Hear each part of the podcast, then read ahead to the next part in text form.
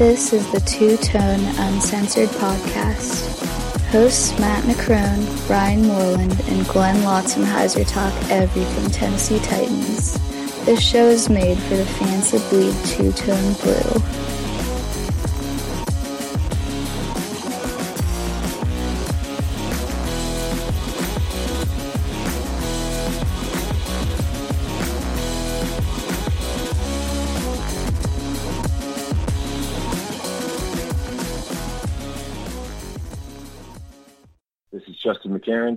Listening to Two Tone Uncensored.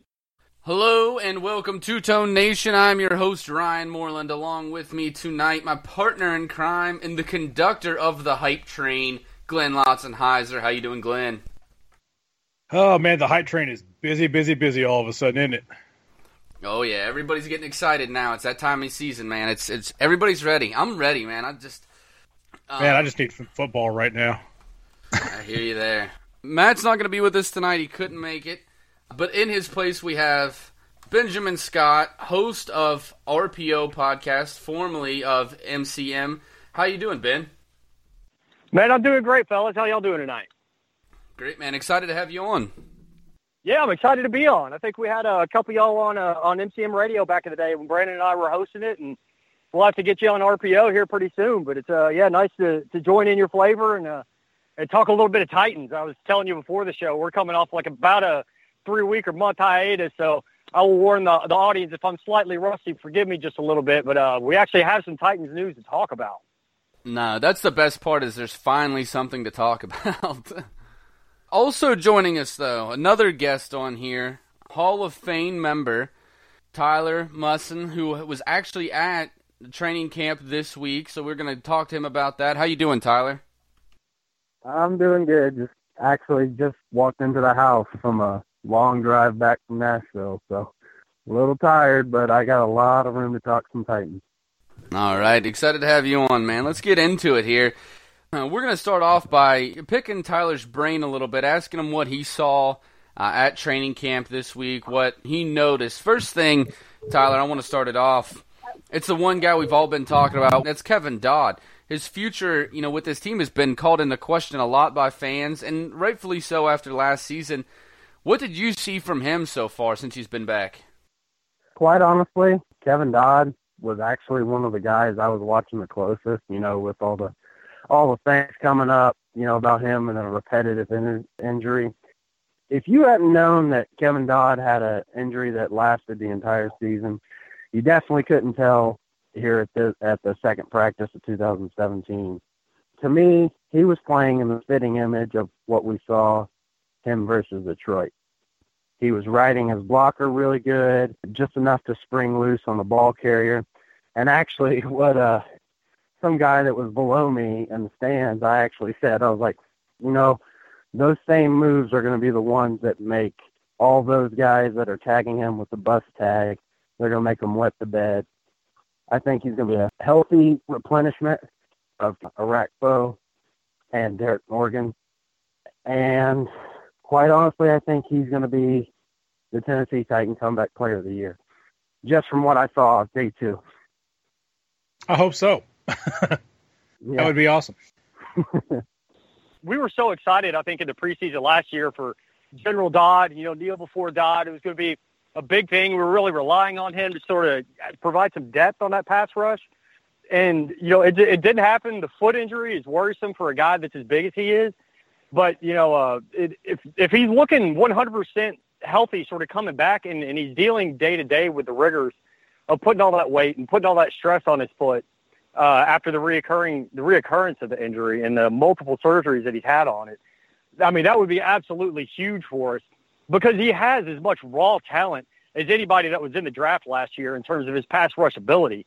You know, we just didn't necessarily get to see that. So maybe a year in the classroom with Dick LeBeau and uh, uh you know a, a little bit of getting used to the NFL game. He's got to hit the ground running. I mean, I know the bus label is already being sort of thrown around out there. It's a little bit unfair, a little bit early for that but he really needs to contribute this year if this defense is going to take a step forward. Also, there was one more thing I also noticed. He's seeming to play, you know, that it's one thing to recover from an injury like that, and come back and play at average speed, you know, what you what you're used to playing at. It seems like he's playing a lot faster too.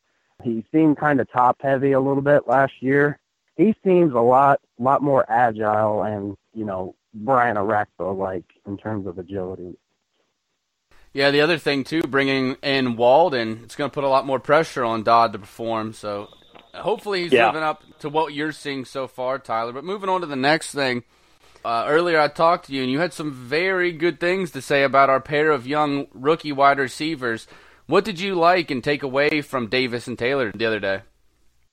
Well, from from Davis, for a guy that's that was picked fifth overall, he's sure living up to to what we see on the scope.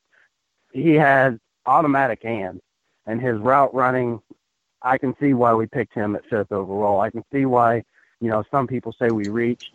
Well, you know what? We reached for the right receiver because this guy, he's he's making outstanding plays. He and Adoree Jackson went up for the first time, and Corey beat him pretty good. K1, K1 is going to be one of those gems that actually, if J. Rob decided to go a different way with that fifth overall, and you know not end up taking a wide receiver in the first round, Taywan could have been one of those picks that he got later to made him look like a genius. Because Taywan sure looked like a wide receiver one, in my opinion. He has just absolutely great hands. He's a great route runner, and he has absolutely stupid cuts. I've seen him go up against Adoree. It was a run play, but he broke Adoree's ankles on one play, which makes me wonder what he's going to be able to do in the slot versus a lot of these AFC South corners. I mean, I think when it comes to, to Taywan, I like a lot of what I've what I've seen. I haven't gotten a chance to get out there in person. I should over the next few days to, to see some of the practices, but just watching some of the live streams and reading some of the reports from from folks who have been there. I mean, it's certainly all really good to hear. It, it sounds like you know he's really got a shot at sort of unseating Tajay, who had sort of a bumpy off season. You know, if he's fallen out of favor, if if Tajay's sort of taking his eye off the ball, I love the idea that, that Taywan would be able to step in and contribute, but not be expected to carry a starter's load. Because the big thing for me is, look, I think Corey Davis has the size and the wingspan and everything to handle some of these bigger DBs in the NFL that'll get up inside of him, put their hands on him, and jam him at the line and really disrupt the timing of the play.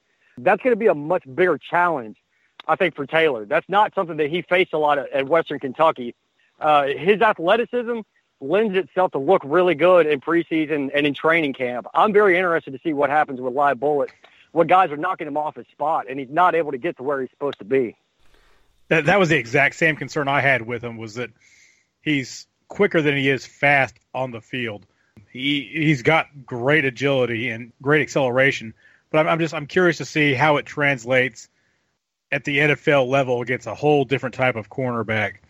And you know he, he's not going to run past people at the next level unless he makes a great move to get there first. One thing I do like is that both of these young receivers are good route runners. I mean, that's that's Corey Davis's hallmark. Is he's a tall, fast receiver, but he runs incredible routes. And the same thing with Taylor. He runs great routes. He's got good hands. That's going to make the biggest difference on them being on the field and earning Marcus's trust. The one thing I saw too, I wanted to comment on is one of the videos that I saw at training camp. Corey Davis, you know, shakes right off of the line of scrimmage, you know, on the right sideline and goes. And he, I mean, he takes off, and you're thinking of like for sure it's a go route. You know, he's just taking off, and then he gets ten yards down the field, and he makes a cut so clean and so. Even if you're playing a physical corner, if he gets that separation initially, there's no way that's guardable. I mean, his cut was so fast and so unseen. I watched it several times because I was like, "Wow, you can't run that route better." I mean, he was it was so perfect that unless you had great contact and stayed with him through the whole thing, that is an unguardable cut. There's no way that you'd be able to come back in time if it's thrown well. Look, I saw one today. LeShaun was playing him. It was their practice today. LeShaun was playing him. You you couldn't get any tighter on Corey Davis as as LeShaun was, and Corey just had the awareness and the fight for the ball to. It it looked like it was either a guaranteed interception or at the least a batted down ball and Corey fought and he won it with his overall awareness in the end zone. That I think is going to be key with Corey Davis. Yeah, but LeShaun Sims has got the instincts of Helen Keller. I'm sorry, in my opinion, he doesn't he doesn't get his head around to find the ball. He reminds me of Reynaldo Hill back in the day. Reynaldo Hill was around every wide receiver that he was asked to cover. Never got his head around and put his hands on a ball. So, uh, but I mean, I know it's it's it's training camp, and Dick LeBeau is one of the best. So hopefully he comes along. But you know, what, right. you guys talking about the precision and the route running and the and the physical ability of these guys. That's to me one of the most exciting things that Robiskie has brought, and you can tell it's definitely a big uh, point of emphasis for Mularkey. Marcus is such a machine and so good at knowing exactly the timing of the play, where the open spot's supposed to be, and getting it to that open spot before the guy has even, you know, made his break or beaten the defender that's guarding him. Their emphasis on finding guys who can get off the line and run their route correctly and get where they're supposed to be, as opposed to your Dorial Green Beckham physical freak types who would be like, you know, Mettenberger, who can't hit the broadside of a barn but can just chuck it up there. uh, I think that's one of the smartest changes they've done over the past two years and it's just going to keep reaping benefits if they find guys like Rishard Matthews, not a physical freak, but a guy who just gets there when he's supposed to be there and gets it and you know makes it makes the catch. Yeah, if you can get any separation and be on your spot, Marcus is going to hit you with the ball. Uh, you know, so that, that that part is taken care of.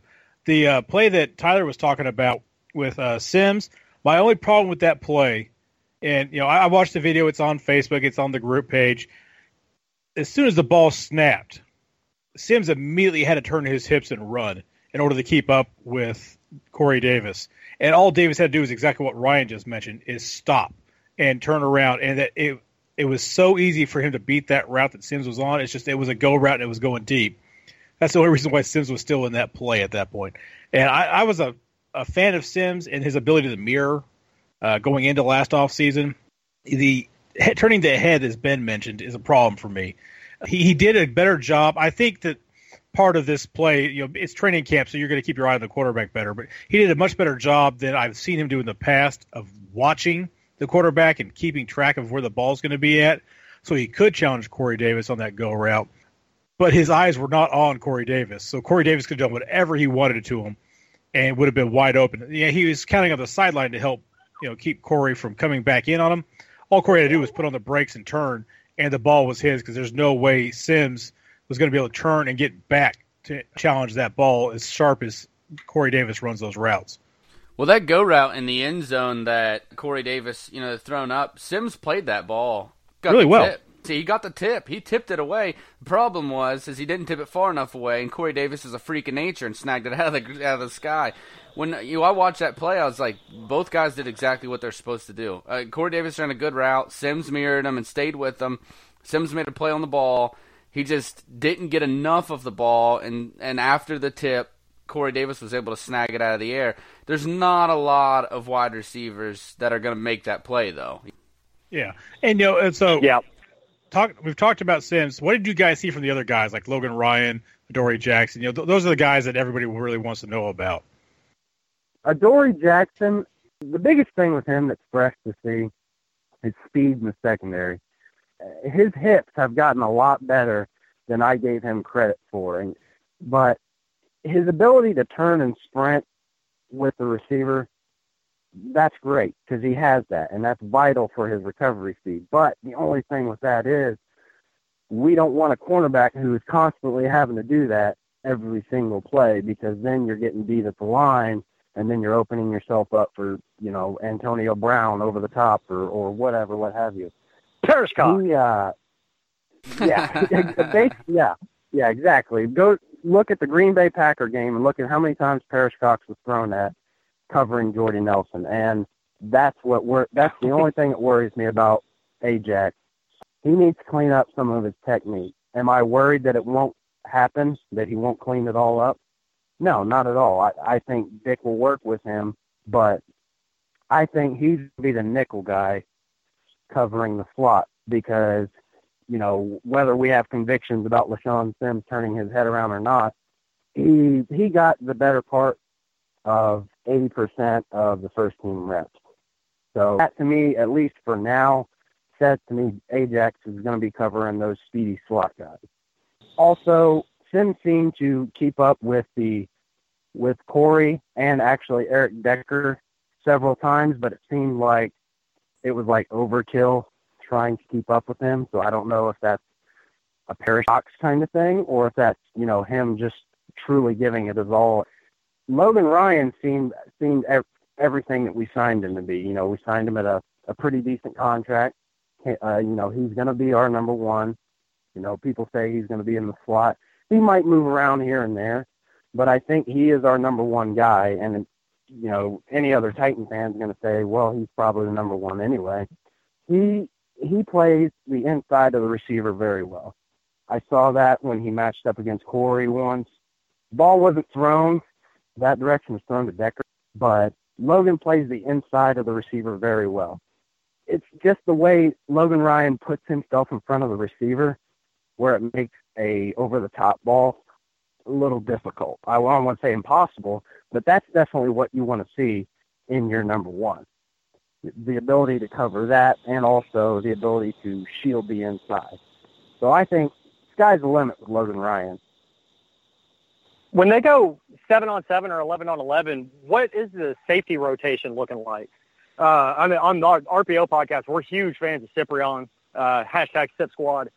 I love that signing. I think he's going to bring a, a real physical presence that Dick LeBeau is going to have a lot of fun with. Set them up for sort of some three safety looks and have him sort of drop into the nickel and be kind of a linebacker safety hybrid. Are they starting to show a little bit of that yet, or are they still in kind of the baby steps of rolling things out? The seven on sevens they were doing, uh, actually they did they did an eleven on eleven for a couple minutes where they had the the first team formations out there.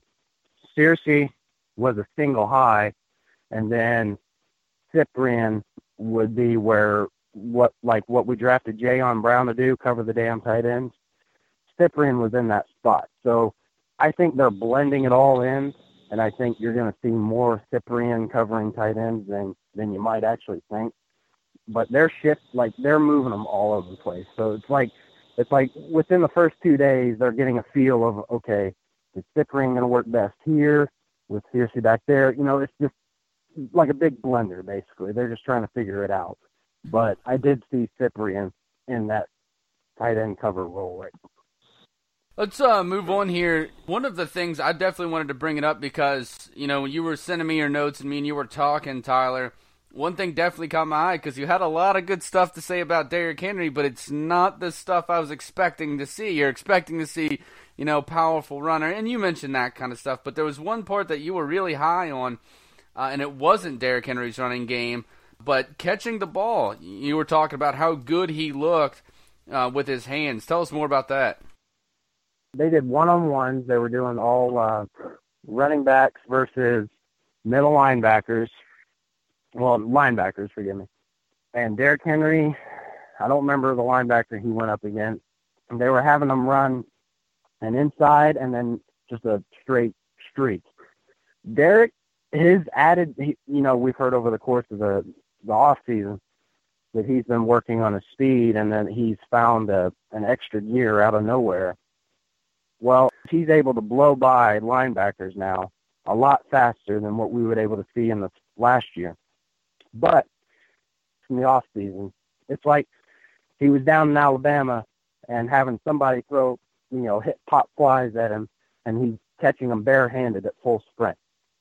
He he has tremendous over over the head reach now.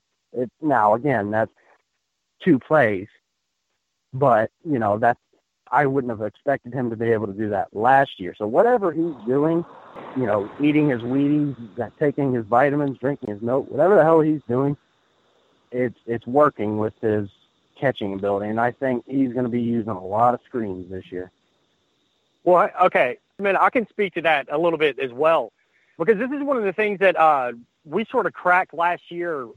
Looking back at the draft after we had taken everybody, for anybody that listens to our show, I threatened to actually physically choke out my co-host Dynamite at the time if we drafted Derrick Henry because I thought we just had overkill at the running back spot and ended up eating my words on that one. And one of the things that I figured out diving through some of the research was that he didn't catch the ball at Alabama because they just never throw it to any running back that they've ever had in there under Nick Saban.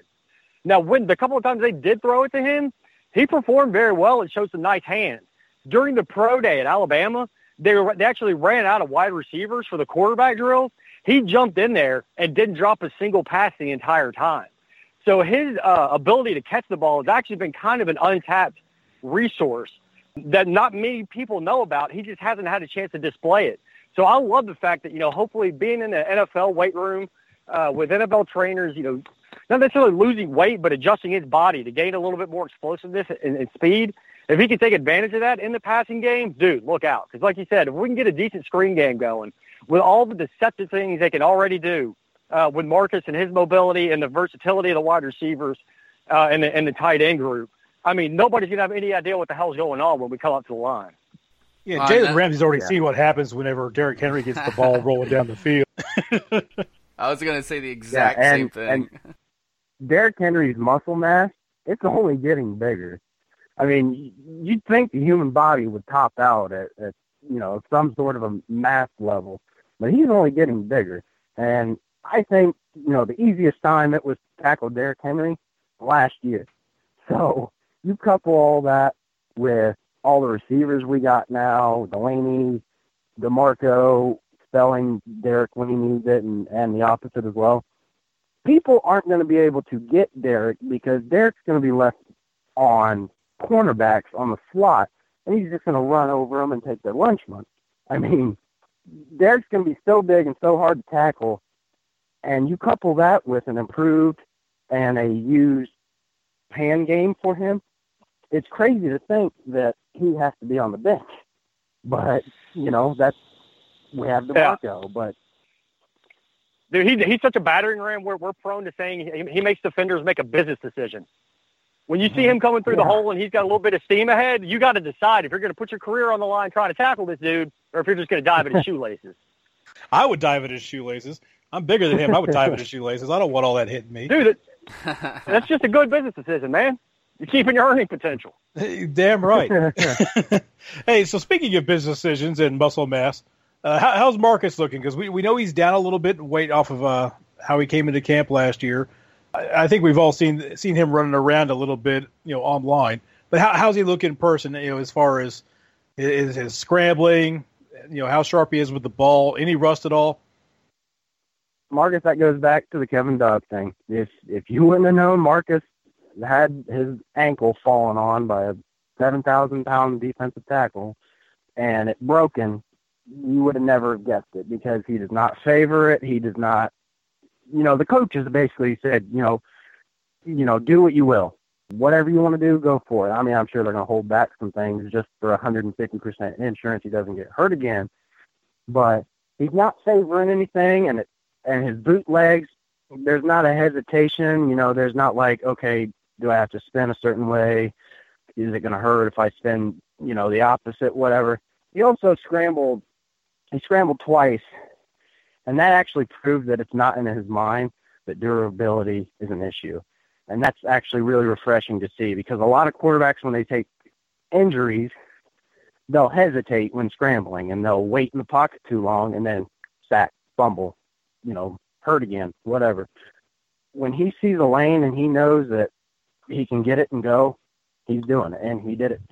He did it the first time for a good gain, and the second time about a four or five yard gain. So, as far as uh, you know, him being rushed anything, you know, he's shaking off the cobwebs a little bit with, you know, full team go, but he threw one pick, and oh no, actually, correct me, he didn't throw any picks the day that I was there. I thought it was Mariota, but it was Matt. He hasn't thrown one yet. He hasn't thrown one yet, okay. from what I've from uh, the reports I've heard. Yeah, I thought at first I thought it was Mariota, but uh, someone told me that it was Matt Cassel. Actually, I'm more excited to see about how less he's going to have to scramble because of all these excellent receivers we have. Because a lot, you know, you think to 2015 season, he bumped up a lot of rushing numbers because we didn't have the receivers to get open. You know, we had Dorial, we had Kendall when he was healthy, and we didn't have the receivers oh, when he was having to take off more and more. But now I think he's going to be scrambling a little bit less just because he's going to be able to stand there two seconds, boom, Davis, boom, Decker, so on and so on. I think he's ready to go. But I think the coaches are going to pull him back just a tad, you know, just to make sure there's nothing that goes wrong. I did actually hear that he did throw one yesterday, but the very it's his next, first red zone. Yeah, but the very next play he threw a long touchdown pass. So I mean, he came back strong. Fake, fake news. As long as he's not throwing five interceptions like like a certain quarterback in Florida, I'm I'm fine. I knew it had Baltimore. to come up eventually, man. That was whew. yeah. My favorite part of that is two of those interceptions went to Tyler Patmon, and for those who don't know that name, he couldn't make our practice squad. Right. This is true. Yeah. I, it, it took me a minute to remember mm. who the hell he was, and when you said something, I was like, "Who the hell is this guy?" And I looked him up. I'm like, "Oh yeah, that that dude." One real quick thing um, that I also saw. I think my favorite right now, you know, I'm, I would actually bet money on it. Khalfani Muhammad looks like he might be our kick returner. And Adoree, Love that dude. Adoree, people people who think Adoree isn't going to be returning punts, you know, they say, say Eric Weems or you know someone else, you know, down the wide receiver depth chart. I don't think that's going to happen at all. I think we learned the night of the draft it wasn't going to happen because what Jon Robinson said to Ajax was, "Can't wait for you to get in this division and lock these receivers down and return these punts for touchdowns." So that kind of sells down sells down the river what what's on the agenda at least until disproven. Is Adoree Jackson the punt returner, but Khalfani Muhammad is getting a lot of work on the kickoff return. That's good for us too. You don't want to work out Jackson too much. You don't want to be in a position where he's getting too many reps and wearing himself out, getting injured, that kind of thing. So definitely something that's good. But thanks for coming on, man. A lot of good information there. No problem, man. Not a problem at all. All right, another big thanks to Tyler Musson for coming on the show with us. All right, guys, let's jump into the mailbag here. First question from Hall of Famer Josh Pryor, what are the three most important non-divisional games on our schedule this season? Let's see. I'll take a. I'll take first stab at it. I mean, the the divisional games kind of mean everything. I think for us going into this year. But if I got to pick one out of division game, it's a toss up to me between the Raiders and the Seahawks. I'll go with the Seahawks game. You know, Raiders obviously week one. You want to get started off on the right foot. Uh, that's obviously a big one. But uh, the Seahawks game is the kind of game that I think this team's got to win if they're going to take that that next step forward. Uh, I've been saying over and over again this offseason, the difference between you know two wins and nine wins is much smaller than the difference between nine wins and eleven or twelve wins. That is a canyon to try and cross, and it's taking care of teams that like those West Coast teams that have killed us, like the Seahawks, uh, that are going to make the difference if we're going to take that step. Yeah, I can't possibly argue with that. That's, that's the same game I was looking at. You know, the, the Raiders as the opening week, that's a big deal, but that's one we can make back up. It is, however, in our conference, so it, it makes it a big game. The, the Seahawks is kind of more of that level. This is where we're at. And for that same kind of reason, I'll go ahead and say the Steelers, uh, November 16th. That's going to be a huge game for us. You're, everybody's tuned up for the playoffs at that point. So you're going to get everybody's best shot because if we've been winning like we expect to win, you know, everybody's going to see us coming this year. There's not, not going to be a single team that goes, oh, it's the Titans, we'll be all right. That's not going to happen now. Every, we, they saw what we can do last year. They saw us load up on offense. They, they, know, they know we're coming. So when we get to the Steelers, we're going to have a pretty good idea of how good our team is. But when we play the Steelers in Pittsburgh, we're going to find out on Thursday night is this team playoff ready or not? Because we, we may be going to the playoffs regardless, but that game's going to tell us a lot about our chances once we get there. Yeah, I, the three I went with week one against the Raiders. These two teams are seen as kind of the, the two up and coming in the in the AFC as a whole. You know, the two that could possibly in the future, you know, dismantle uh, the, the Patriots or you know at least contend with them. Uh, beating them week one will show people where we actually stand. And I know that doesn't really matter that much. You know, it doesn't matter what they think of you if you're winning football games. But also, just on a personal note, it'll be a nice revenge for the last two years. It sucks losing these games to Oakland in tight ball games. Uh, you know, I want to get one. Week 11 Steelers, you know, in Pittsburgh, Thursday night, just like Glenn was saying. This is a really good AFC football team, a, a regular Super Bowl contender, a regular in the playoffs this is a really good football team. So if we can compete and you know possibly beat this team, you know the whole nation's going to be watching. This is going to be the big eye opener if we win this game. Is you know it's not the oh, the Titans are an up and coming team. It's, oh, the Titans can make playoff runs. If they're beating teams of this caliber, they can make playoff runs. And then the last one, I actually I thought about the Seahawks, but I actually went away with it because I personally think the Seahawks take a big step back this year. Just because they have their offensive line's nasty. I mean, it's ugly. You know, most people rating it as the worst offensive line in the league, and I tend to agree with that. So I'm going to go with the Cardinals, Week 14. As long as Carson Palmer's healthy, this is going to be a really competitive team. I mean, you remember in 2015 when he's on the field, this is a good team.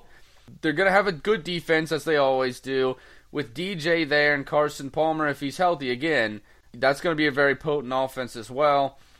Also, very late in the year, so it could have playoff implications for us. We kind of have an easy stretch those last four games. This is probably going to be the one to watch out of those last four games. Hopefully, uh, you know everything goes smooth. We went out those last four games, and the playoffs are just a, you know getting to the playoffs.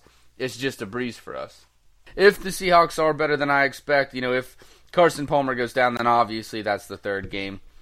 But really, I think it comes down, and I, and I don't know if you guys agree or not. I really think it comes down to two huge games, in my opinion. That's the Raiders and the Steelers, and both of them I want to try to get wins there, obviously. But both are going to be tough games. Yeah, no question. You can't go into either one of those no games thinking you got this. All right, let's move on to the next one here. Chris Flint asks, we see these difficult agencies to, to work with, like Corey Davis's agent, who was also the agent of Joey Bosa last year. Does that impact a general manager's desire to draft certain players? And also, to add to that, uh, could it hinder future decisions on prospects represented by that agency? No, no. The the NFL, especially now with the salary slotting system, I mean, the holdouts are extremely rare. Uh, this is a baseball you know, you could really play hardball, get a team bidding against itself. I just don't think agents matter all that much in the NFL right now, and I don't think it's going to necessarily hinder hinder someone in the way that it can in baseball or in uh, basketball, where you know they they can really hold out and do some damage uh, because of the the the berth they're given under their CBA. The NFL it's too codified. I mean, Corey Davis was the last one to sign, and he didn't even really miss anything that was significant. You know, Bosa was a little bit of an outlier last year.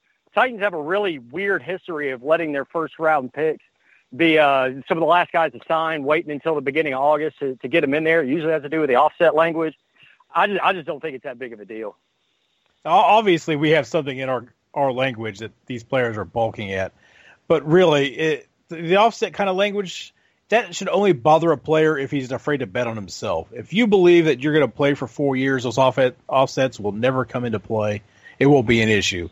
If you're going to go surfboarding with sharks, okay, but you had that coming. Isn't Blaine Gabbert like the only player for whom offset language has mattered? Pretty much. If I'm not mistaken, he's he's the only one where that's been like activated when he got cut and you know ended up with uh with the 49ers. Yeah, I mean it's just it's not going to happen to a first round pick very often. They're going to give you your chances to make it. Very rare does it ever kick in there. My my thing is is if you're a an NFL GM, if you've risen to that level and you're scared of negotiating with an agent in a time where the contracts are as simple as this, you shouldn't be a GM. You, are a damn coward, you know, because there's just not that much to talk about. You know, the Joey Bosa thing is the longest we've seen it go, and he he missed more time than he should have, but it's also the Chargers. They're known for being dicks about this stuff. The the Titans, it always yeah. seems to be off the field activities the Chargers were screwing with his money and when he could get his money. They didn't want to pay him right away. With with the Titans, I don't think it's ever been about the money. I think it's about certain you know exclusions like you cannot ride a motorcycle, you cannot do this, you cannot do that. If that happens, we have this as our recovery and our safety fallback for it. That's the kind of offset language that I think the Titans are dealing with. Personally, for me, I think it's something they've built a reputation enough that it's something that the GM's probably going to know going into the draft, but ultimately it's not going to change his mind you know, really just ask yourself: Would you rather have a, semi-difficult negotiation with a great player, or pass on him for the guy that's going to sign easy? That's not as good. The only way that this ever comes into a general manager's mind is if he has two guys that he has rated exactly the same and, and wants and needs exactly the same, and then he can be like, all right, well, this guy's going to be easier to sign. We'll just we'll grab him since they're exactly the same. But that you're never going to be in that in that uh, scenario ever. So no, it doesn't affect. Um, there might be, I think it will be something the general manager knows. It'll be in the back of his head, maybe, but that's not going to stop him from taking the best available guy. You know, you're not going to pass on someone you think is the best fit for someone that's going to be easier to negotiate with. Yeah, I had the exact same written The- down.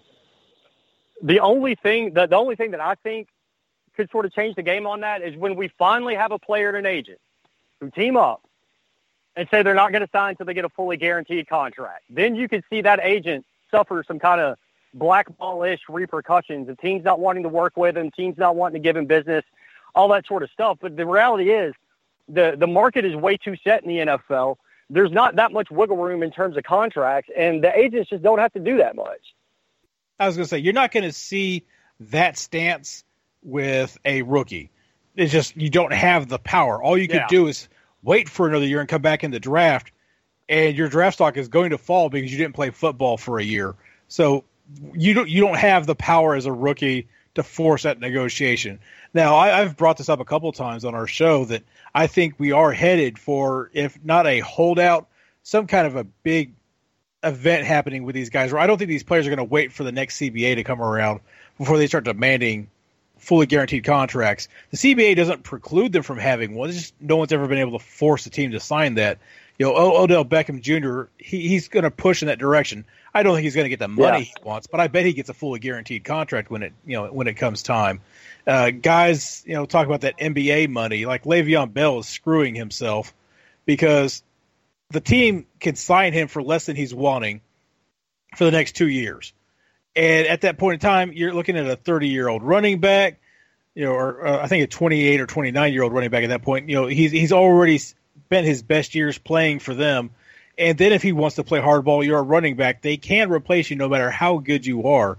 He's he's playing his cards the wrong way.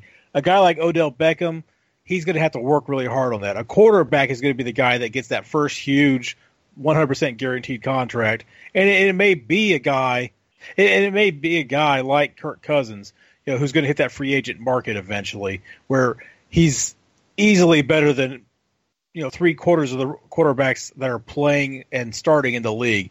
When he hits free agent, that's when we're going to see that test of can this player who's shown to be a, a very painful negotiator, you know, the the contracts he's refusing from Washington, most guys would have taken already. So I'm really curious to see if Well, he's the one who takes that stance. If he, I mean, he's he's playing under a second year franchise tag. If they franchise him one more time, he will have played three years. Now, guaranteed just year to year, but he will have played three years and made like over fifty million dollars. I mean, you, he you can only do it twice. Highest, Oh yeah, well, no, because I think in the, it's the a thir- the third transition tag. Is the third like- year. Yeah, yeah. The third year is a transition tag where it's like 150 percent of the, the franchise total or something like that. I mean, it's a, it's absolutely absurd that any team would pay that much for a quarterback, especially you know one that's not Tom Brady or Aaron Rodgers. Yeah. It, it's I, I Yeah. that, I'm, that's the thing I'm most looking forward to about next season, not Titans related, is to see what happens to the Redskins and their salary cap when he refuses to sign again. Well, the one thing too with this is everybody keeps reporting the big money that you know the contract they're throwing at him, but they're guaranteeing like twenty eight percent, you know, thirty two percent, thirty. Mm-hmm. They're, they're not guaranteeing enough to get him to sign. You know, that's Yeah, that's they're, they're gonna hedging their bets. Right, and then that's the team should try to do that. Obviously, you want to try to get um, be able to put the weapons around him uh, to make him successful, to make the team successful, ultimately win a championship. But you have to, you're going to have to to get way higher than that. You're probably going to have to at least guarantee sixty percent. I mean, at least. Yeah, it's it's gonna work out that way. You know, it, the thing is, is if he hits free agency, he's gonna Andrew Luck some team, and they're gonna give him so much money they can't put a team around him. That's what I'm waiting for. I think that like the Redskins in their mind, like obviously they want the best team possible, like any other team, they want to win Super Bowls, like whatever. But I also feel like there's a small piece like back in the owner's mind that's like, man, I hope he has a shit year. Like I hope he just like is garbage, and we'll and like if we decide to sign him, we'll get him for like half the price that we could have, you know, last year. But let's move on here. Next question, guys. Dawson Leverett asked this one. Who finishes this season as the Titans' most productive wide receiver? This one's a tough one. We're going to stick strictly wide receiver. Uh, I mean, I'll probably say Rishard. I think he's going to be kind of the steady, steady Eddie, uh, Derrick Mason type. I think Corey Davis probably has more highlights. I think he's the guy we're most excited about by, by the end of the season. but I think Rishard probably ends up leading the way. I still think Delanie Walker is going to be the most productive pass catcher on his team. He certainly could be. Uh, yeah, I'm curious. I, I, am torn because I have the same thoughts about Rishard that you do before Eric Decker came to the team. Uh, if Eric Decker sure. can put those injuries behind him, I think he presents that big red zone target that Marcus just, you know, he dumps the ball over there because he knows he's going to go get it. The reports that I'm hearing from camp is that they've already shown some chemistry, but he's got chemistry with, I think, any receiver who runs his route properly. Marcus has chemistry with you. I, I, I think that Decker ends up being the guy as long as he, he can prove that he's really healthy and can stay that way. Oh yeah, God, was... you know how much Nashville would fall in love with a big white wide receiver. we, we've said it several times. It'd be, it'd be Drew Bennett all over again. Mm-hmm. we had Drew on the show just last week. He's awesome.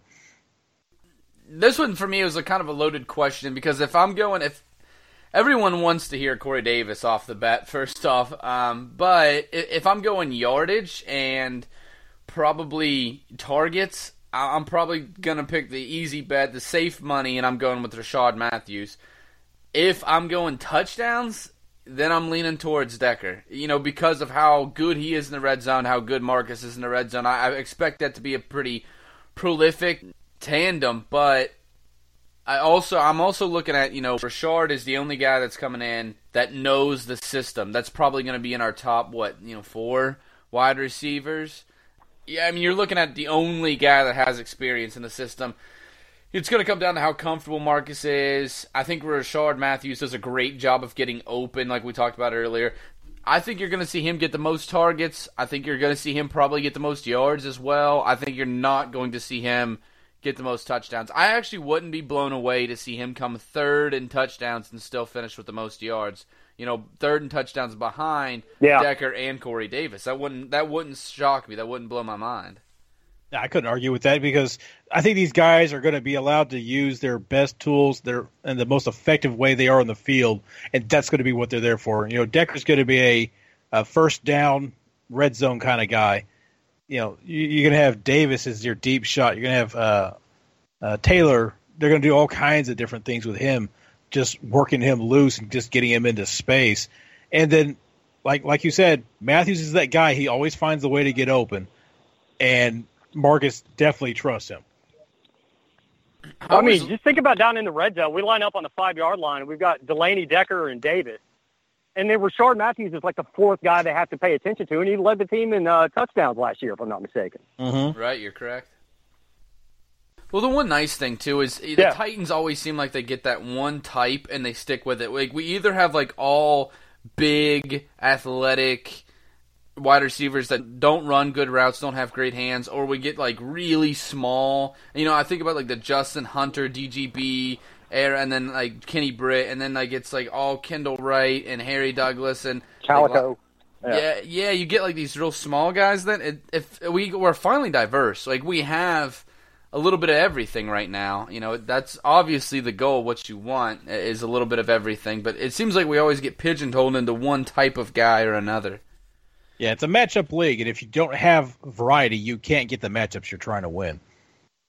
Perfectly stated. Charles Scaife asked this one. This is a really good question. It's maybe my favorite of the week. I really like this one.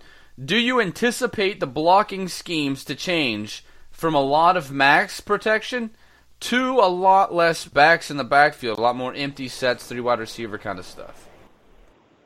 No, no, please, I hope not. Uh, I love the fact that they were able to do what they were able to do while still providing solid blocking, not selling out on the pass game, still having the run game be a threat, um, and, and letting Marcus use some of the play action and the bootleg stuff.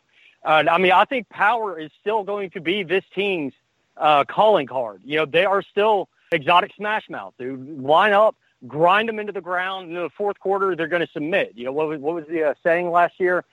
Uh, was it stomp the dead, trample the weak, or stomp the strong, trample the weak? Something like that was like an Attila the Hun quote.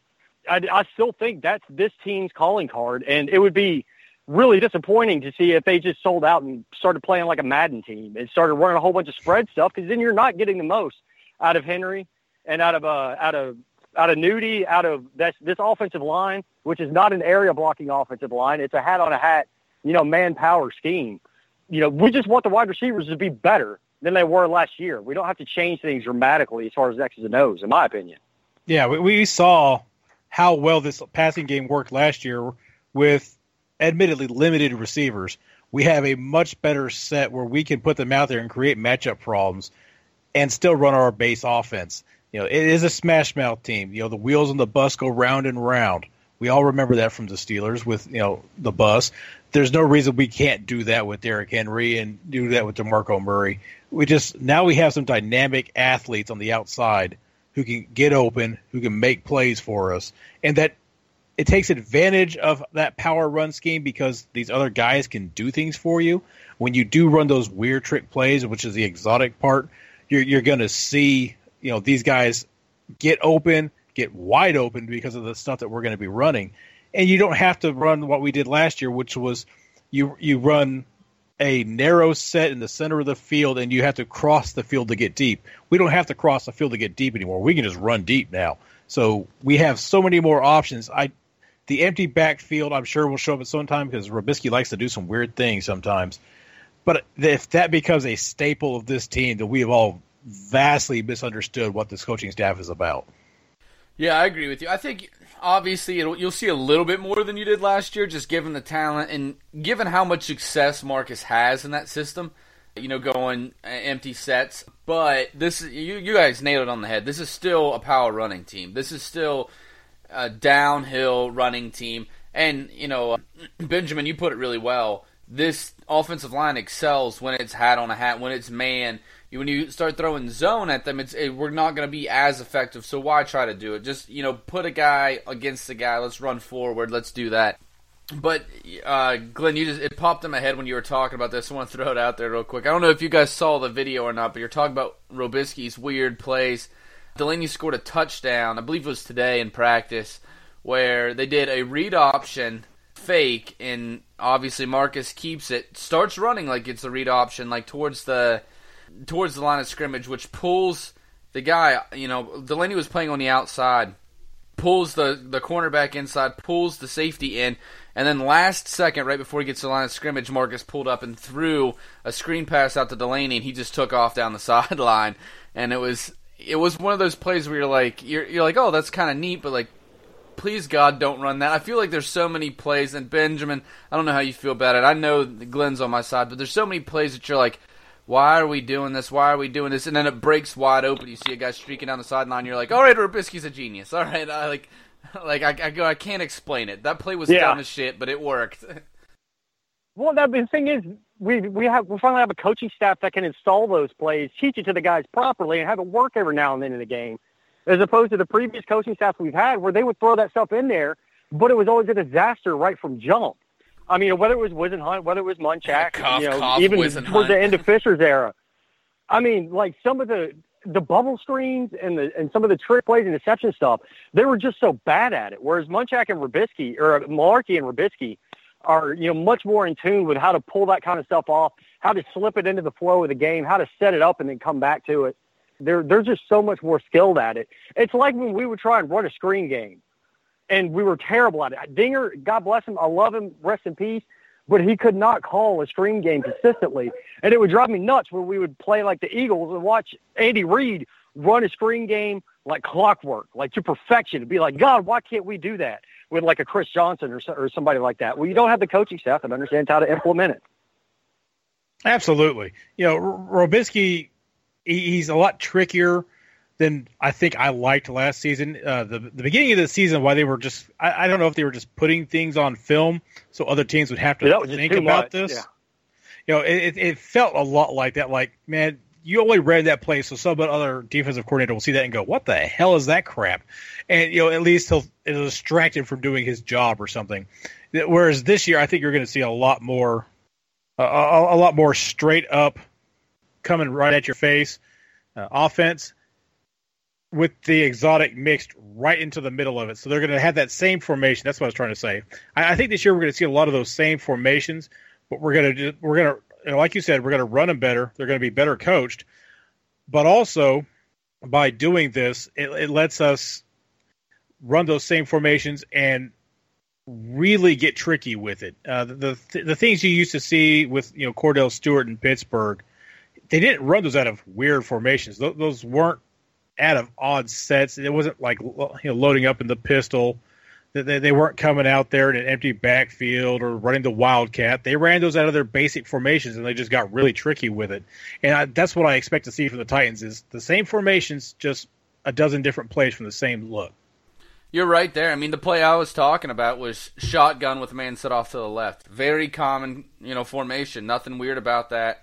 The only weird thing would be, I guess, would be Delanie set off as the wide man on the outside, but we do that a lot with Delanie Walker, so it's not that yeah. Know, weird for us. It's I always go back and forth though. Like is Robiskie, the mad scientist that's like sitting back there figuring out things and seeing if they work together, or is he more of the chess the chess guy, uh, chess player like Glenn was saying that you know, I'm going to throw out this on film because he's going to prepare for it, or I'm going to get them to believe we're doing this and open up the holes. I always go back and forth. Like, is he the mad scientist that I don't want, or is he the chess player that's a great coach? And I don't know. Last year he was more he was right more than he was wrong. That's for sure.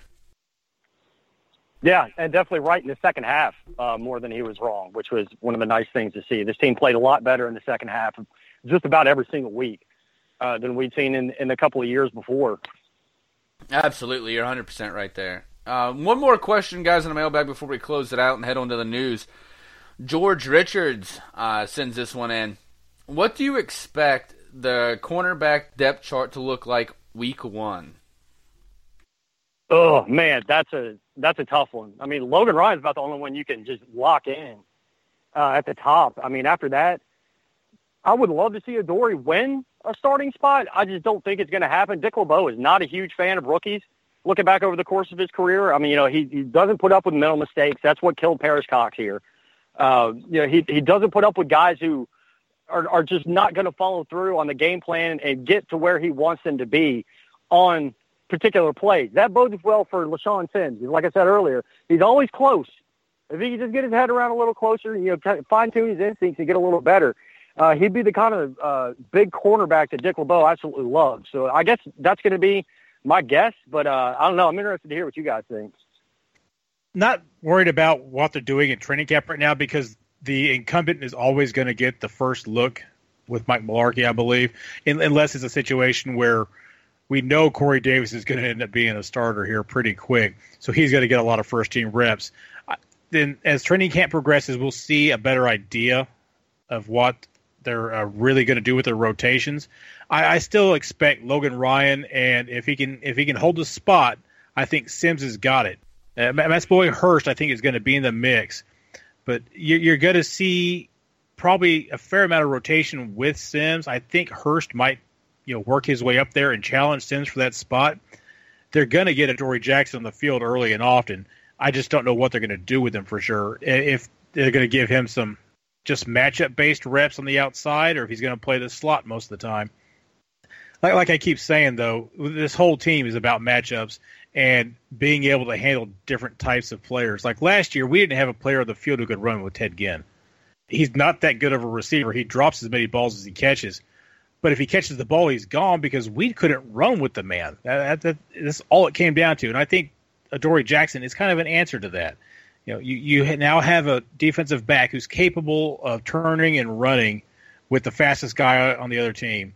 So those are going to be his calling card games where okay, it's you and that jackass over there. Go shut him down. You you stay close to him. You stay within a step of him the entire game.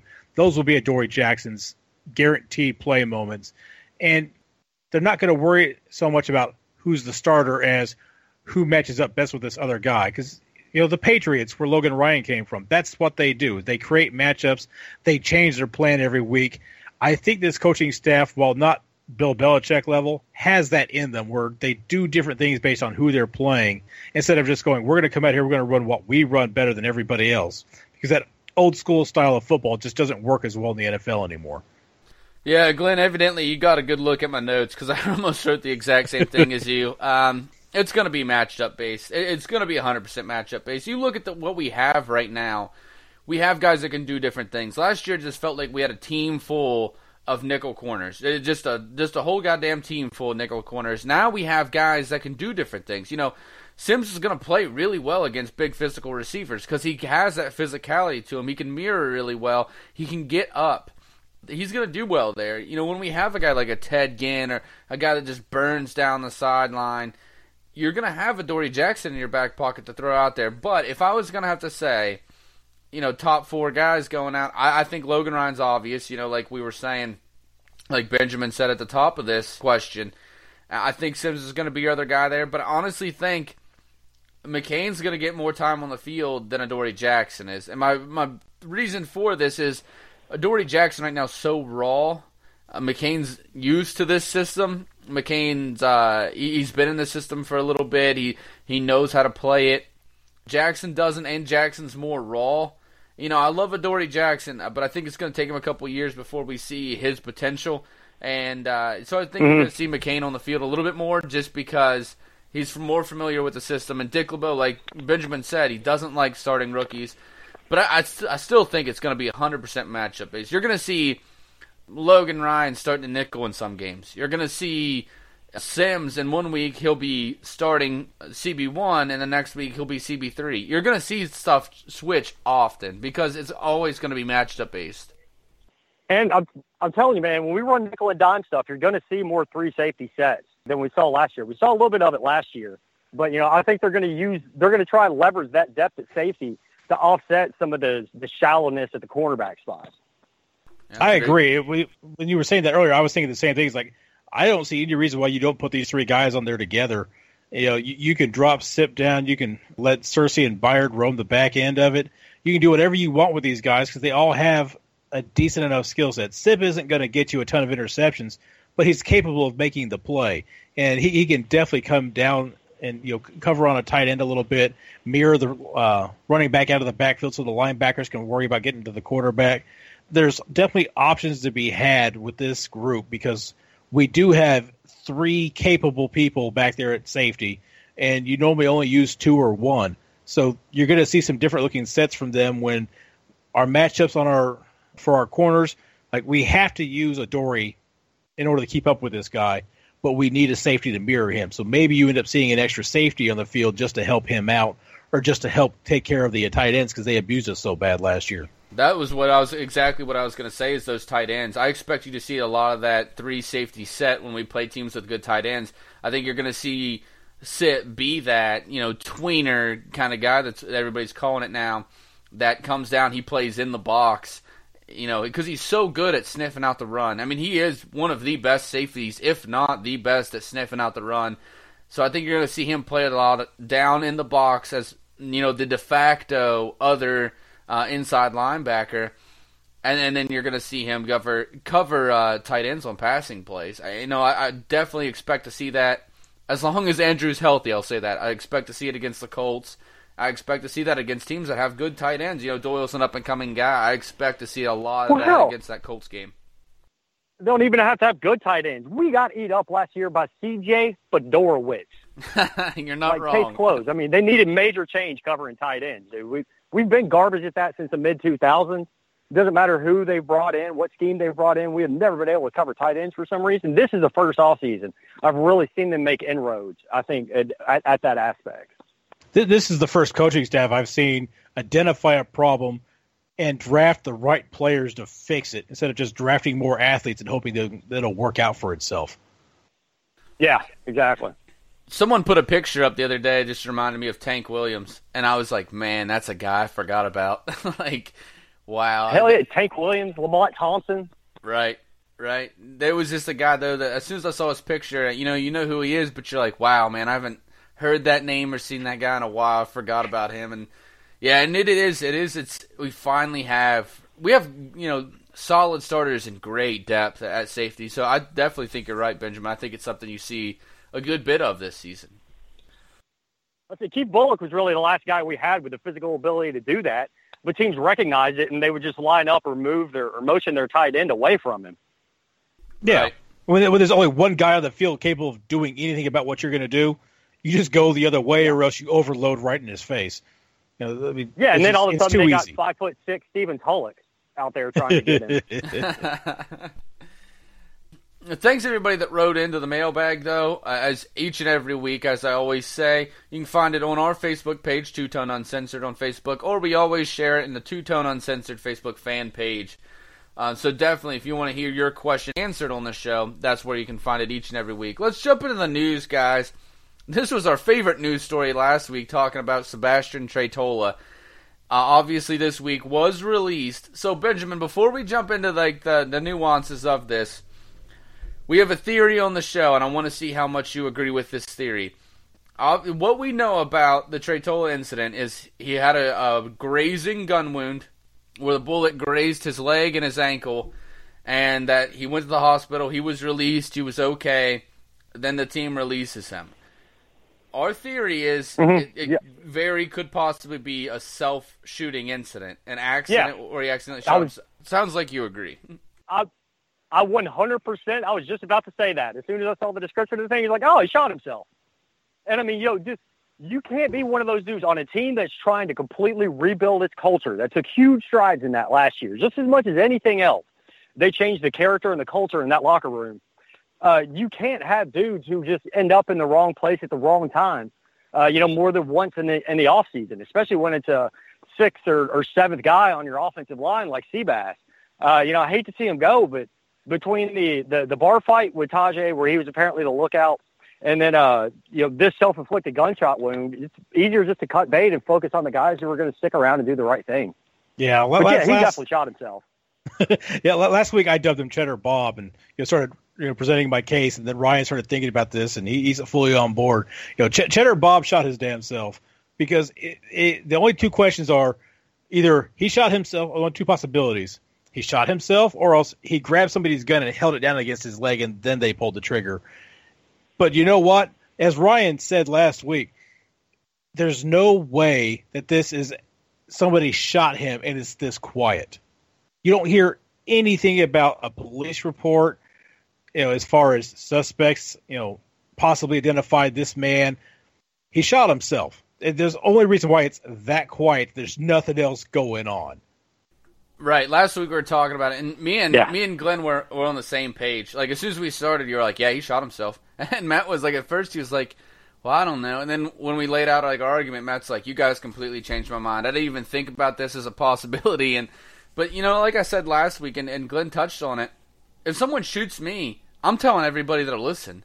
I'm gonna that guy shot me. You know, he shot me. He needs to be in jail. He needs to be away from me, obviously if I shoot myself, I'm taking that to the grave. I'm not telling anybody about that. you know, and I, you know, you haven't heard anything really besides like the stuff I said earlier, and I, it really points. Not only does you know where it grazed him, the foot or the leg and the ankle, but also that we haven't heard anything about it at all, except for you know a grazing of a bullet occurred to a player those two things together, like, yeah, I agree with you, Benjamin. It's, it's, I think it's obviously a self-inflicted wound.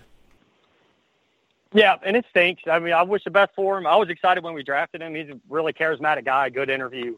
And I think he's got some upside as a, as a run blocking, you know, kind of reserve swingman uh, type guard center backup dude in the NFL, but just not worth the headache for a team that's, you know, really trying to to to solidify what it started last year. You know, you can't start making exceptions this quickly. Did, did, did he get claimed off of waivers? Yeah, I checked earlier today and no, but I haven't checked since then. So see, I'm not 100%. and, and that's what I was. That's what I was thinking. Is he's not going to get claimed off of waivers until he can explain how he got shot. And if he shot himself, he's not going to get claimed off of waivers. I don't think he gets picked up. I, I I really hope for his case that this was him grabbing somebody's gun and slapping it down to his leg to try to keep him from shooting somebody else, and he was being a hero and just won't talk about it. That would be the best scenario for him possible. I really believe he shot himself, and no team will deal with somebody who's shooting themselves.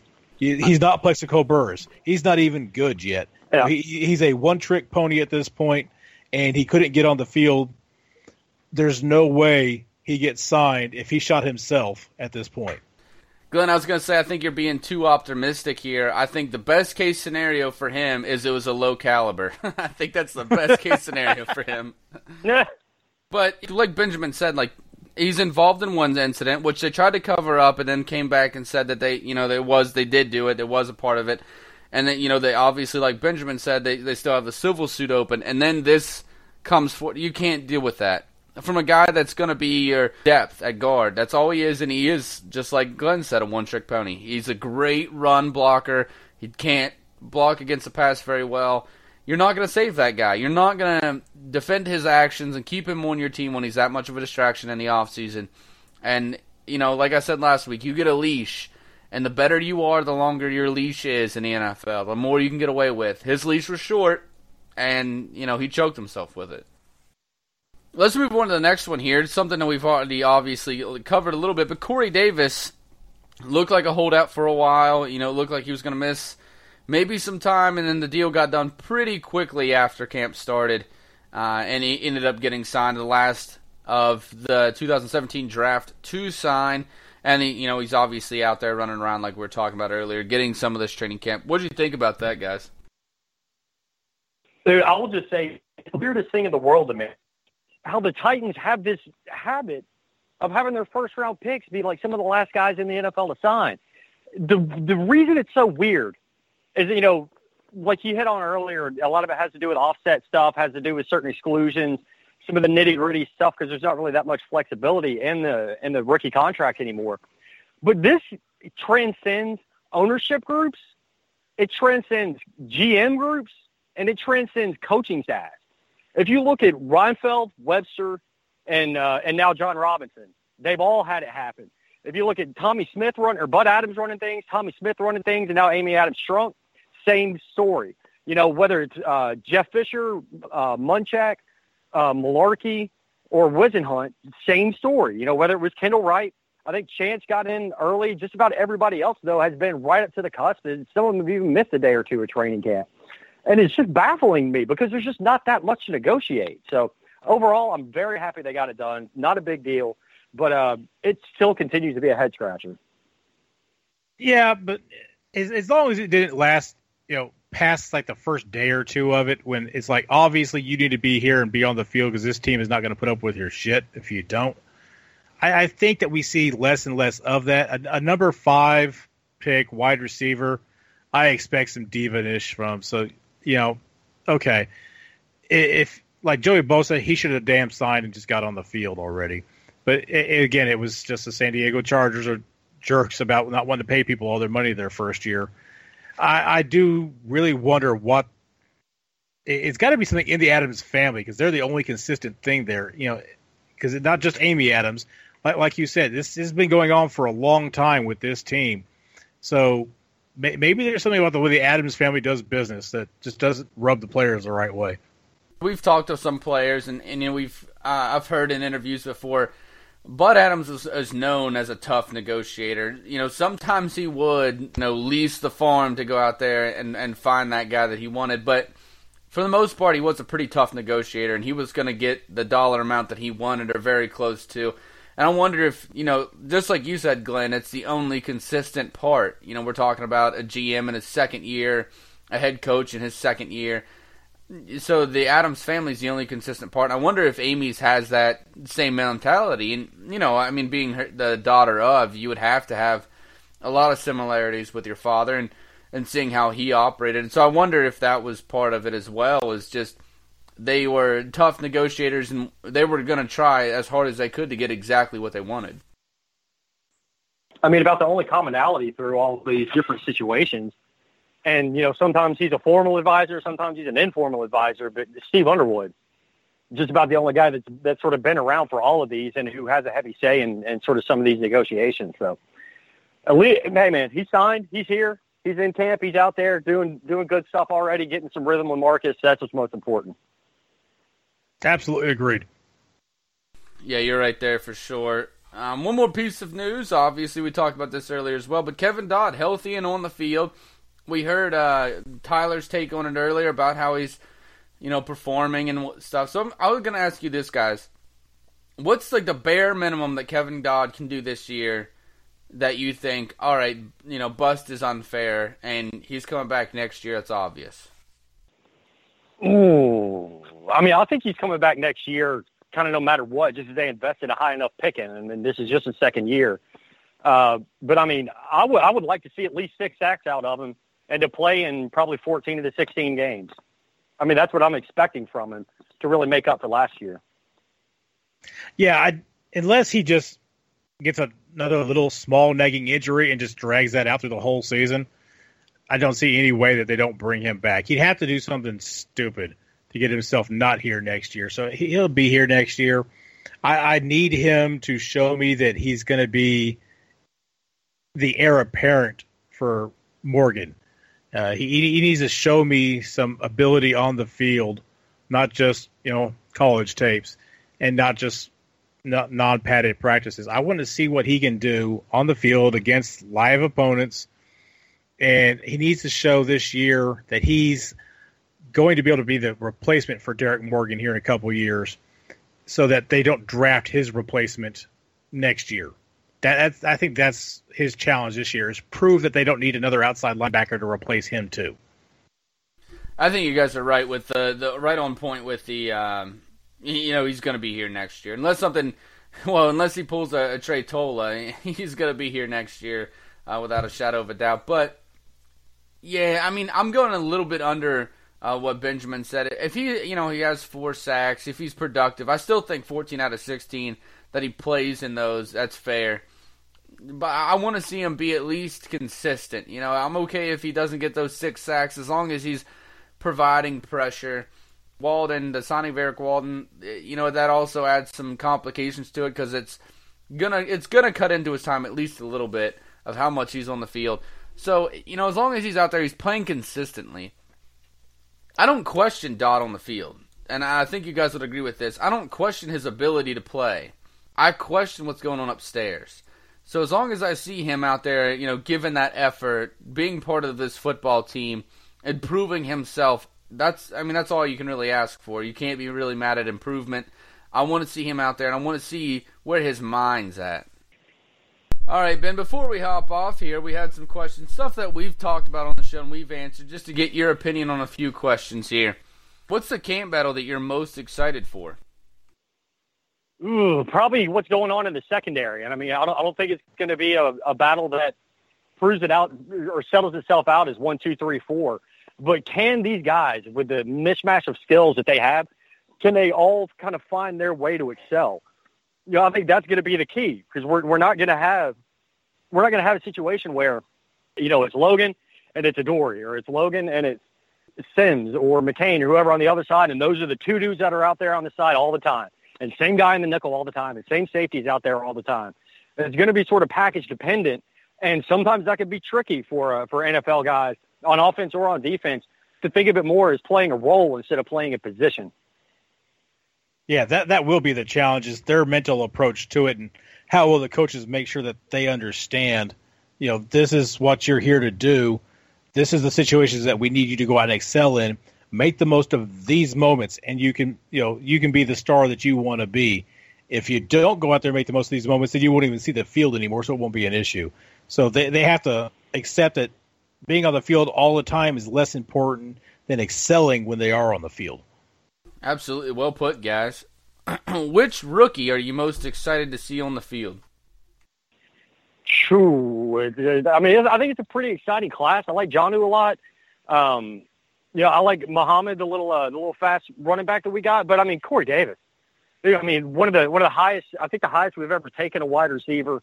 A guy who had an unreal college career. You know, the uh, the the sky's the absolute limit for him. I'm excited to see what he can do, especially with a quarterback like Marcus, who can uh, make wide receivers look even better than they kind of normally do. Yep, right there. Yeah, a guy like Corey Davis going in. You know, I got to see him play. And Ben, I know you don't know this, but I'm at Ohio University. I got to see him play last year, and I wasn't overly impressed. I felt like a lot of it was competition, but now I've been watching a little bit more tape and I've been trying to open myself up to you know my opinion changing and, and watching him in training camp and stuff. And obviously, like you said earlier, training camp lends to make him look better than he actually is. And we'll have to see how he how he handles you know um, pressure and man coverage and stuff like that. But I'm starting to change my tune a little bit. I'm I am pretty excited about Corey Davis and. I'm getting more and more on the, the Davis bandwagon. I'm not there yet, but you know I'm flirting with it right now. You're there. I'm not there yet. You're uh, there. What dark horse player on the team do you think has a good has the best shot of making the team? What's that guy that's you know buried, but you think could make a run for it? Oh man, I don't know. That's kind of tough because if you look at this roster, there's not really a whole lot of dark horse guys. I mean, this is the first time since probably about 2008, 2010 era when I think we have so much talent in training camp, we're gonna have to cut guys who end up playing significant roles somewhere else just because of the sheer amount of talent that we have. I mean, you know, you think back to when we cut, you know, when we cut Jack Doyle, for example, when we cut, uh, uh, oh man, the nose tackle that ended up going to uh, to Indianapolis. I've got Booger McFarland stuck in my head, and that's not it. no, uh, but you know, back those years when, uh, you know, we, like I said, we're going to let go of guys who catch on elsewhere uh, and end up doing something. So, I mean, I, I, I don't know if I could really pick one necessarily. Maybe it's um, uh, the tight end we got from the Jets last year. I'll say something on his name. Jay, Jason uh, Morrow. Jace Amaro. Yep. Yeah, Jace Amaro. Uh, you know, I mean, he's a guy that I think it's a classic, almost sort of redraft thing that you see in a lot of different sports. He, uh, he started out really nicely with the Jets. He was a high draft pick and then ended up just kind of washing out as, as the regime changed over there. I'd like to see him contribute more this year with the turnover that we've had at that position. I'm not, I'm not a Super fan. Yeah, n- none of us on this show are. Ryan was a big fan of the uh, Morrow signing. I'm kind of on the fence. I'm with you. I want to see him do more, but mostly just so he can push Supernaw off the roster. That's my main concern with him. Yeah, I, mean, yeah. I, I, definitely was. I was big on the Amaro, but you know, me and Glenn are both Big Twelve guys, and and I got to see a lot of Amaro in college, and I was very impressed. I thought that he did more for his quarterbacks than his quarterbacks did for him most of the time. I was very impressed with what I saw from him. And you know that's that's not my team. I'm a West Virginia fan, but you know at the time the best we had the best defense in the Big 12, and you know he cut us up. He did a good job against us, and, and I was really impressed by him. And I, I watched him after that game. Watched the rest of the season almost with him because I was really impressed. But yeah, he has. I guess like his game's just not translating well, or, or whatever the reason is. He's not been impressive so far. His, I mean, if the Jets are cutting you, it's not looking good for your career, bud. well, right now, not so much because it's all about the purge with the Jets. They're just trying to lose as many games as they can. Right, this year, but last year, you know, they still thought they had something in Fitz magic, but um, Oh yeah. You know, I, I, would like to see Amaro play well enough. I'm not saying they should just like give him the spot. I'd like to see him play well enough to kick Super off, just like you guys. But I mean, we'll have to see about that. He's not a great blocker, so I yeah. think Super makes a team still. That's about all we have for you, Ben. For everybody that was listening to the show earlier, uh, Benjamin is a member of RPO, which is another Titans podcast. Benjamin, for those who want to follow RPO or, want to find you, where do they find you and where do they find the show? Yeah, RPO stands for Run Pass Opinion. You can find us at runpassopinion.com. Uh, we're also on Facebook. We're at Twitter at the RPO Pod. You can find me on Twitter at RPO Benjamin, and then my co-hosts are Matt Neely and uh, Brandon and yeah, we do. Uh, like I said, we've been on a little bit of a hiatus through July. I've been, you know, I've been doing a podcast for the Titans going back to MCM Radio since like 2009, and July is just absolute death. So now that we went kind of independent, decided to sort of take a big break in July, so we can come back fully charged. We're going to take start things back up uh, this week, actually later this week, and we'll be back to doing you know uh, at least one show, probably two shows per week. I hope you guys will check it out. You know, we like to have a lot of fun, have some laughs, and talk some really good Titan stuff in there. Matt Neely's from the Titan subreddit. He does a lot of the meme stuff that's on there. Uh, he's awesome, and Brandon's been great since uh, he he joined me on MCM Radio last year. So help us uh, have some fun with this kind of independent venture over at uh, runpassopinion.com. And thank you guys so much for having me on. Thank you for being here, man. Absolutely. All right. Thanks again for Benjamin Scott for coming on to the show with us. Obviously, uh, a really great our co-host to have on. But guys, before we jump out of here, make sure you're following us on Twitter. You can find the show at ttupodcast.com. You can find me at the Ryan Moreland. Glenn, yours is I can't remember. What's yours, Glenn? two, the number two, Tone Hollywood. I knew it had Hollywood in it. That's all I can remember. There you go. um, give us a, a, good rating too, man. We we ask for that every now and again. Whatever, however you listen to us, you know, give us a five star rating on that, whatever app it is or however you listen. We definitely appreciate it, and it, it helps the show grow. So if you like the show, give us a good rating. the raffle's still going on. It's coming to its conclusion pretty soon. This is going to be a couple more weeks uh, and it's over. So if you want to try to win those uh, week nine tickets to go see uh, the Tennessee Titans take on the Baltimore Ravens, also you can win uh, some other great prizes: a spot in uh, our fantasy football league uh, for the main TTU fantasy football league. You can win a chance to come on the show and give your predictions for the start of the season, your season predictions. You can also win a shout out on the show. So definitely, those tickets are just two bucks a pop. Go find them on our website, which is www.ttupodcast.com, uh, and you'll find the store right there in the in the menu, and, and go on there and buy some tickets. Also, but again, as I say each and every week, thanks to my awesome co-hosts. Matt couldn't be on tonight. Glenn, it's always a good Always time. Yeah, always here, always a good time. Thanks a lot for Benjamin Scott for coming on the show with us. Thanks a lot to Tyler Mustin for being our reporter on the scene. And we'll be back next week on Wednesday. Tighten up, Tighten up. Podbean.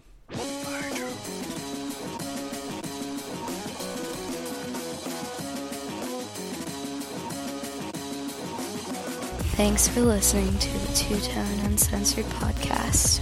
You can listen to the show at twotoneuncensored.podbean.com or by downloading the Podbean app on your mobile device. Be sure to follow the show on Twitter at Two Tone Uncensored and like us on Facebook.